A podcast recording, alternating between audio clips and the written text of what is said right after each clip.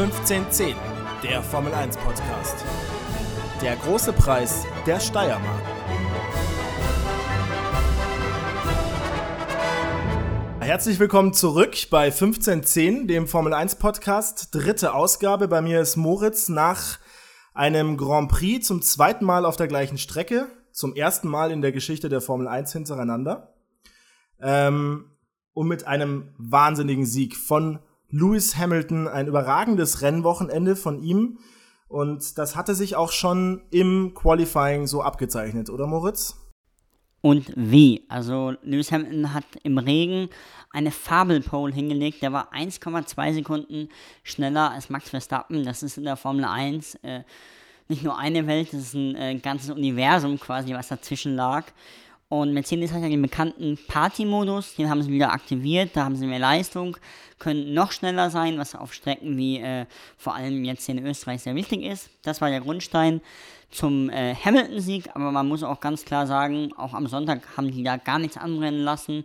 Bottas ist Zweiter geworden, wunderbar. Hamilton hat keinen einzigen Fehler gemacht, also die hatten eigentlich wirklich an beiden entscheidenden Renntagen alles unter Kontrolle. Wer ebenfalls ein bisschen im Party-Modus wahrscheinlich ist, ist äh, Max Verstappen, der sich im Qualifying auf Platz 2 geschoben hatte und auch im Rennen dann mit Platz 3 wieder eine ziemlich, ziemlich starke Leistung abgeliefert hat. Und ich habe das Gefühl, der ist irgendwie momentan so der Einzige, der mit der Pace von dem Mercedes mithalten kann. Ja, ich glaube auch. Also alles dahinter kann nicht mithalten. Äh, wenn wir uns zum Beispiel mal die zwei Crashhähne da anschauen von, von Ferrari mit äh, Leclerc, der äh, Vettel ins Auto gefahren ist, da gibt es eh nur eine Meinung, glaube ich, oder? Ja, sie wechseln sich irgendwie auch immer ab, habe ich das Gefühl, ein bisschen mit ihren, mit ihren Ausfällen. Jetzt dieses Mal war es Leclerc, letztes Mal war es, meine ich, äh, Vettel. Und ja, also ich habe das Rennen angeschaut und dachte mir, das kann doch jetzt eigentlich nicht wahr sein. In der allerersten Runde, das ist, ich habe glaube ich letztes Mal schon gesagt, dass es unglaublich dramatisch ist. Dieses Mal habe ich das Gefühl, es ist Chaos am Abgrund und die schmeißen sich da gegenseitig runter. Ja, und vor allem von oben ist halt wirklich irgendwie ziemlich wild alles mit Pinotto. Der vereinigt ja den Teamchef und auch den technischen Chef, aber es läuft ja weder irgendwie vom, vom Management, also dass man alles unter Kontrolle hält, noch irgendwie technisch. Das Auto ist ja wirklich auch schlichtweg langsam. Also ich glaube, man kann es nicht anders sagen, die sind einfach langsam und die müssen aufpassen, dass sie nicht geschluckt werden. Denn dahinter, also hinter Ferrari oder eigentlich fast davor, gibt es einige andere Autos und Teams. Ja, äh, im Qualifying schon ein bisschen überraschend, aber umso stärker auf Platz 3 gelandet Carlos Sainz, der Nachfolger von Sebastian Vettel bei Ferrari. Immerhin das vielleicht so ein wenig etwas Gutes für Ferrari an diesem Wochenende. Äh, insgesamt im Rennen ist er Neunter geworden, hauptsächlich wegen eines ziemlich schwachen Boxenstops, wo sie Probleme hatten. Ähm, ja, hinter den beiden Teams vorne, beziehungsweise den drei Fahrern vorne, eben ähm, Hamilton, Bottas und Verstappen, finden wir zwei, vielleicht drei Teams, da können wir gleich nochmal drauf eingehen. Auf jeden Fall die Racing Point, die McLaren und eventuell noch Daniel Ricciardo, die sich zumindest über weite Strecken des Rennens ein packendes Duell geliefert haben. Absolut, also äh, Esteban Ocon ist leider ausgeschieden, denn der hat ja auch ein gutes ähm, Qualifying, da, da, wurde er ja auch Fünfter, den will ich da auch absolut noch mit mitzählen. Ähm, ich glaube, dass aktuell ist ja auch die Debatte, also Renault hat Einspruch erhoben gegen Racing Point, weil Racing Point, das war auch bei den Wintertestfahrten ja immer schon das Thema, ob sie nicht der rosane Mercedes vom, vom letzten Jahr sind. Also quasi, die haben ja wirklich abgekupfert und auch sehr äh, offensichtlich. Motor ist ja eh ein Mercedes-Motor. Ähm, wie das jetzt ausgeht, wissen wir nicht, aber auf jeden Fall kann man festhalten, dass Racing Point einen extrem hohen Rennspeed hat. Perez ist auf 17 gestartet, war zwischenzeitlich äh, auf Platz 5, wäre fast auf Platz 4 gekommen. Im Endeffekt wurde er Sechster, also die sind wirklich verdammt schnell. Ja, das hatte Carlos Sainz ja auch schon vor dem Rennen gesagt. Die McLaren hatten ja, wie gesagt, ein ziemlich gutes Qualifying. Ähm, mit den Racing Points, glaube ich, beide hinter ihnen. Und er hat schon vorm Rennen gesagt, unsere Gegner sind die Racing Points. Und man hat es dann gesehen im Rennen. Man hat es, finde ich, auch sehr exemplarisch gesehen bei Daniel Ricciardo, der zweifelsohne ein richtig starker Fahrer ist und der sich lange gewehrt hat, insbesondere dann gegen Lance Stroll. Äh, nichtsdestotrotz, als Perez ihn überholt hat in seinem Racing Point, das war schon, es hat Bände gesprochen. Der hat ihn auf den Geraden einfach der ist an ihm vorbeigeschossen. Der ist an ihm Also- vorbeigeschossen. Und auch in der letzten Runde, als Landon Norris dann drei Plätze noch gut gemacht hat, auf die fünf gefahren ist, äh, die haben schon was drauf. Also die können auch hinten raus, wenn sie nicht langsamer, sowohl der Racing Point als auch ähm, der McLaren, die werden immer nur noch besser, weil die aber auch die richtige Strategie aktuell, außer jetzt mal vielleicht bei, bei Science äh, ausgenommen, auch immer wählen. Ich bin mir sicher, dass wir von beiden Teams, also sowohl von McLaren als auch von Racing Point, ähm, noch das eine oder andere Podium sehen werden. Glaubst du, oder wer glaubst du, ist denn aktuell stärker, McLaren oder Racing Point? Das ist natürlich schwierig und auch immer streckenabhängig. Ich bin gespannt, wie es dann jetzt in Ungarn aussieht, die ja von der Tendenz her ein bisschen eine andere Strecke ist als äh, die, der Österreich oder der Red Bull Ring. Viel, viel langsamer, viel mehr Kurven auch, also da kommt es auf, auf mehr Downforce auch an und nicht auf die reine, reine Ja. Rennspeed. Ja, vom, vom Speed jetzt in der Steiermark war es für mich schon Racing Point. Es war ein unfassbar faires Rennen. Da waren tolle Überholmanöver. Verstappen gegen Bottas, Bottas gegen Verstappen. Also die haben sie ja hin und her überholt und es war echt fair. Die haben mich Platz gelassen, aber es war trotzdem spannend. Ja, es wurde richtig viel Platz auch gelassen teilweise bei den Überrundungen. Es gab ja dann gegen Ende auch eben dieses Duell zwischen den Racing Point, zwischen Ricciardo und zwischen McLaren, wo dann die Williams äh, mit reingerutscht sind und ich meine auch die Haas. Und die haben auch. Alpha Tauri, glaube ich, auch. Die Alpha Tauris auch. Und die haben alle relativ viel Platz gelassen. Das war schon äh, auffällig. Ähm, zu deiner Frage nochmal. Wir sprechen ja hier jetzt quasi über das sogenannte Pack, über den Best of the Rest. Äh, vielleicht zur Erklärung für diejenigen, die das äh, mit dem Begriff noch nicht viel anfangen können. Wir haben normalerweise immer Mercedes, Red Bull und Ferrari als die Top-Teams, die um den Titel kämpfen. Ja, bei Ferrari Sagt wird man so, es, sagt man so. Ferrari ist jetzt aktuell nicht so prädestiniert dafür. Und dann haben wir danach eben eigentlich alle anderen Teams. Wenn man jetzt gerade auf den WM-Stand guckt in der Konstrukteurswertung, dann sieht man äh, noch drei andere Teams, die damit nicht viel zu tun haben, oder fünf andere Teams, nämlich ganz hinten die fast punktlosen Teams Alfa Romeo, Williams und Haas, die wirklich alle drei äh, die absoluten Loser der ersten beiden Rennen sind.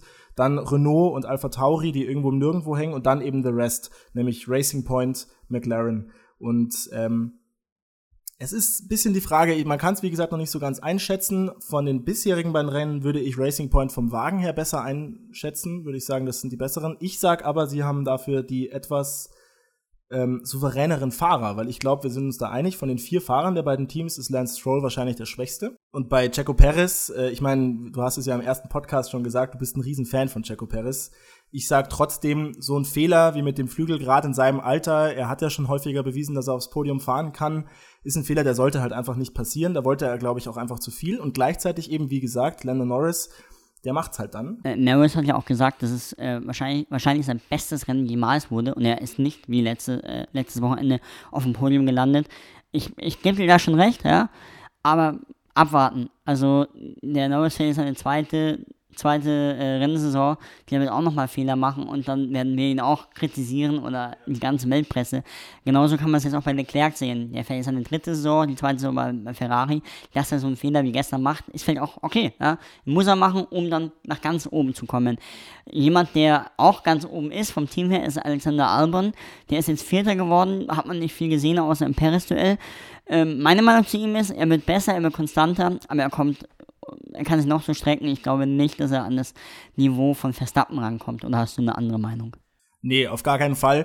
Ich glaube aber, ähm, dass auch Red Bull selber langsam merkt, an das Niveau von Verstappen ist es auch fast unmöglich ranzukommen. Und da werden sie auch keinen zweiten Fahrer finden. Sie haben ja letztes Jahr den Switch gemacht von Pierre Gasly zu Alexander Albon, relativ mittig der Saison. Ja, nach Ungarn. Und äh, da Nach war ich vor Ungarn. Ort, da hast du es wirklich auch gesehen, wie der, wie der Gasly einfach wirklich in jeder Kurve langsamer war und auch überrundet wurde von Verstappen Ja. dann, von seinem Ja. eigenen Teamkollegen. Ja. Das war wirklich, äh, ja, auch nicht schön anzuschauen, sehr demütigend. Ja, und wer die Serie verfolgt hat, der weiß, also Drive to Survive, äh, der weiß auch so ein bisschen im Hintergrund, was da bei Gasly abging, der den es, glaube ich, schon mitgenommen hat, auch mental und psychisch. Und ich finde, dass er es jetzt bei Alpha Tauri wiederum ganz gut macht. Ich glaube, für ihn war es im Nachhinein auch ein guter Switch eigentlich, auch wenn er jetzt natürlich nicht mehr beim Top-Team mitfährt, aber jetzt fährt er zumindest ein bisschen außerhalb des Rampenlichts.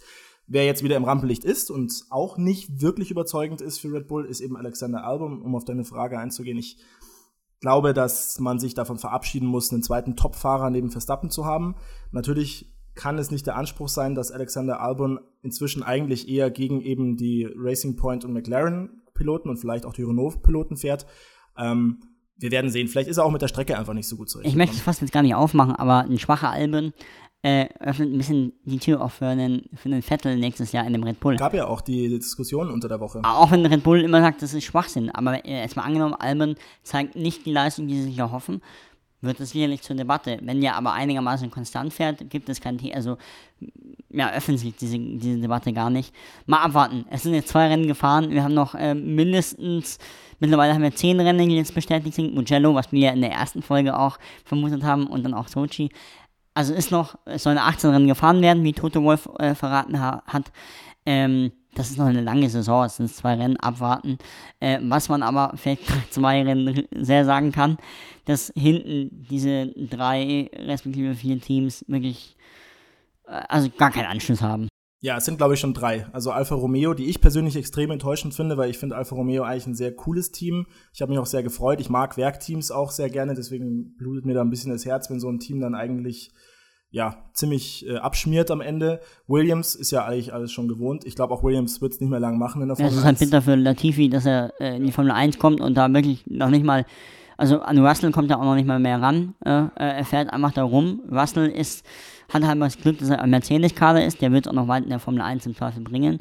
Der ist ja, ja ziemlich gut mit Toto Wolf, dem Principal von. Ja, richtig. Mercedes. Die telefonieren auch regelmäßig. Ja, das ist so ein bisschen ähm, sein Protégé, habe ich das Gefühl. So kann man sagen, ja. Und ähm, auch in den Interviews lobt den Toto Wolf auch immer wieder. Zu Recht auch, dass, ähm, dass er auch ja unterm Radar ja auffliegt.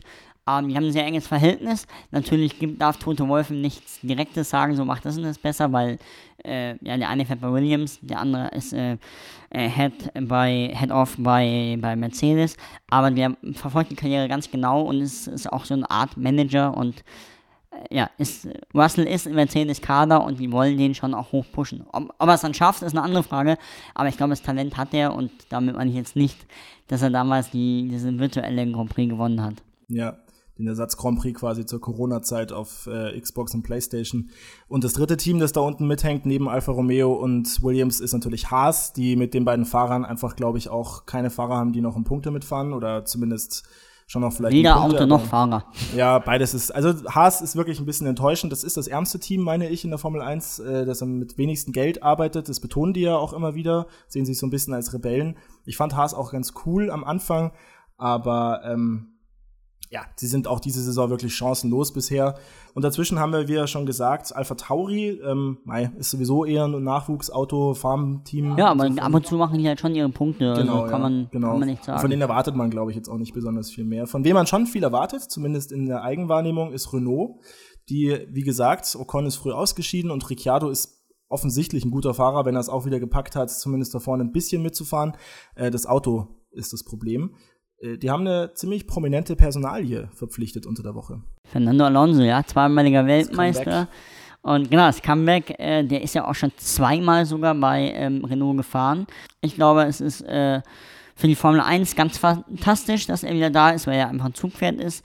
Sowohl für den spanischen als auch für den restlichen internationalen Markt. Ich glaube aber, dass er sich damit keinen Gefallen tut, weil ähm, das Auto einfach zu schlecht ist und egal wen du da reinsetzt, die werden auch nächstes Jahr keinen Schritt machen. Da müsst ihr ja schon ganz, ganz viel Geduld mitbringen. Und die Frage ist, ist, ist es sogar auch gefährlich, ähm, dass so ein äh, Alonso kommt, weil wenn auch der nicht zündet, verliert eventuell Renault komplett irgendwann mal das Interesse an der Formel 1. Äh, weil so ein Alonso ist auch nicht billig. Ich finde es auch keine besonders gute Personalie, muss ich ehrlich sagen. Also ja, man kann natürlich sagen, es ist gut für, äh, für die Formel 1, es ist ein prominenter Name, der ist überall ein Begriff, speziell auch im spanischsprachigen Raum ist der auch sehr beliebt. Nichtsdestotrotz, der Mann ist nächstes Jahr 39, der hat im Juli Geburtstag. Ähm, er ist wirklich alles andere als eine Zukunftspersonalie. Und ähm, man muss auch mal ehrlich sagen, bei McLaren, bei seinem letzten Engagement, war er auch alles andere als erfolgreich und das hat er das Team auch öffentlichkeitswirksam spüren lassen. Also man nannte ihn dann schon teilweise den meckernden Alonso äh, weil er immer wieder in Teamfunk und so weiter ähm, sich Das hat er immer hat. gemacht. Also hat er auch bei Ferrari auch, auch, schon gemacht, gemacht. und mhm. ähm, bei Renault davor, also in seinem ersten Renault-Stint jetzt nicht, in seinem zweiten schon, da gab es auch dieses unschöne Piquet-Drama, wo er damals gecrashed ist. Aber wir erinnern uns alle an das eine Jahr bei McLaren 2007, äh, Hamiltons erste Jahr gegen Alonso, da, der hat sein eigenes Team verpfiffen. Die hatten, glaube ich, eine, eine Strafzahlung von 100 Millionen ja, weil Alonso ihn verpfiffen hat. Also der ist, glaube ich, nicht ganz integer. Der schaut, dass er nach vorne kommt und egal mit welchem Team und wer drumherum ist. Man kann natürlich jetzt sagen, dass ähm, Alonso bei seinem letzten Engagement bei McLaren nicht erfolgreich war. Gleichzeitig ist McLaren, seitdem er weg ist, erfolgreich. Ähm, Im Umkehrschluss könnte man auch argumentieren, dass er vielleicht auch ganz wichtige fundamentale Vorarbeit geliefert hat und geleistet hat, damit jetzt McLaren erfolgreich ist. Nur selbst wenn man diesen Weg geht der Argumentation, verstehe ich die Personalie trotzdem nicht, weil das Letzte, was Renault jetzt braucht, ist jemand, der ein Team aufbaut über ein, zwei, drei Jahre, sondern die brauchen jetzt sofort jemanden, der liefert. Und das sehe ich einfach nicht bei Fernando Alonso. Viele, viele Fragen und apropos Fragen, die stellen wir uns ja auch immer gegenseitig. Ich würde ja. sagen, wie, wie steht es da aktuell? Ja, momentan steht es 2 zu 0. Vielleicht kurz zur Erklärung. Wir stellen uns jeweils zwei Fragen, eine leichte, eine schwere. Die schwere gibt zwei Punkte, die leichte gibt einen Punkt. Äh, möchtest du erst deine schwere oder erst die leichte Frage? Immer erst die schwere. Gut. Nächste Woche, ähm, am Sonntag, 15.10 natürlich wieder der Rennstart, ähm, ist der große Preis von Ungarn 2020.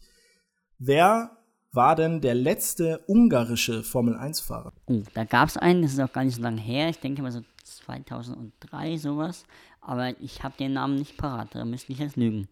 Ja, das ist aber schon mal nicht schlecht. 2003, 2004 ist er gefahren tatsächlich. Zolt Baumgartner. Ah, ja. Äh, ist allerdings nur für einmal. Minardi, in, richtig? Er ist für Minardi gefahren und für Jordan. Ähm, er ist nur einmal in die Top 10 gekommen, äh, 2004. Also, du warst nah dran, aber es gibt natürlich trotzdem keinen Punkt. äh, richtig. Ich hätte jetzt äh, zwei Fragen auch äh, für dich. Was soll ich anfangen? Leicht, ja, schwer? Das ist die schwere natürlich. Okay. Äh, wo gewann Fernando Alonso seinen ersten Grand Prix? Beim großen Preis von Barcelona. Das wäre schön im Heimrennen. Äh, nee, in der Tat, da haben einige den ersten Grand Prix gewonnen, unter anderem Danny Ricciardo, Jensen Button und eben auch Fernando Alonso. Da fahren wir jetzt am kommenden Sonntag, nämlich in Ungarn 2003. Äh, soll ich gleich die, die, nächste Frage hier stellen? Ja, bitte, Gut. die leichte Frage. Okay, die leichte Frage ist, weil es einfach äh, zeitlich ein bisschen näher ist, wann feierte Fernando Alonso seinen bis dato letzten Sieg mit Renault? Ich, ich sage jetzt mal 2009 äh, in Singapur. Nee, ähm, es ist auch in Asien, ja, in Japan 2008. In Fuji sind sie damals gefahren und nicht in äh, Suzuka. Alles klar, dann habe ich für dich noch eine leichte Frage. Also ich habe weiterhin meine null Punkte. Aber die Fragen waren dieses Mal schon ein bisschen äh, humaner, ne? Humaner. Ja. Also das, das, das finde ich gut. Jetzt kommt meine humane Frage. Wer fuhr sowohl den Rennrekord als auch den Quali-Rekord in Ungarn? Kleiner Tipp, es war beides am gleichen Rennwochenende. Vermute mal, dass es Michael Schumacher wird es nicht sein. Kann mich auch nicht erinnern. Der wird ja schon mal gewonnen haben, aber ist jetzt nicht präsent. Vermutlich. Nico Rosberg wird es auch nicht sein. Red Bull. Sebastian Vettel? Max Verstappen, letztes Jahr. Max Verstappen, okay. Okay, gut. Hat äh, in der Qualifikation die Re den Rekord gefahren mit 1,14, 5,72 und dann am nächsten Tag auch im Rennen drei, bisschen mehr. Hat das aber nicht gewonnen. Er hat es nicht gewonnen. Er wird dann von Hamilton noch äh, eingeholt, das weiß ich noch.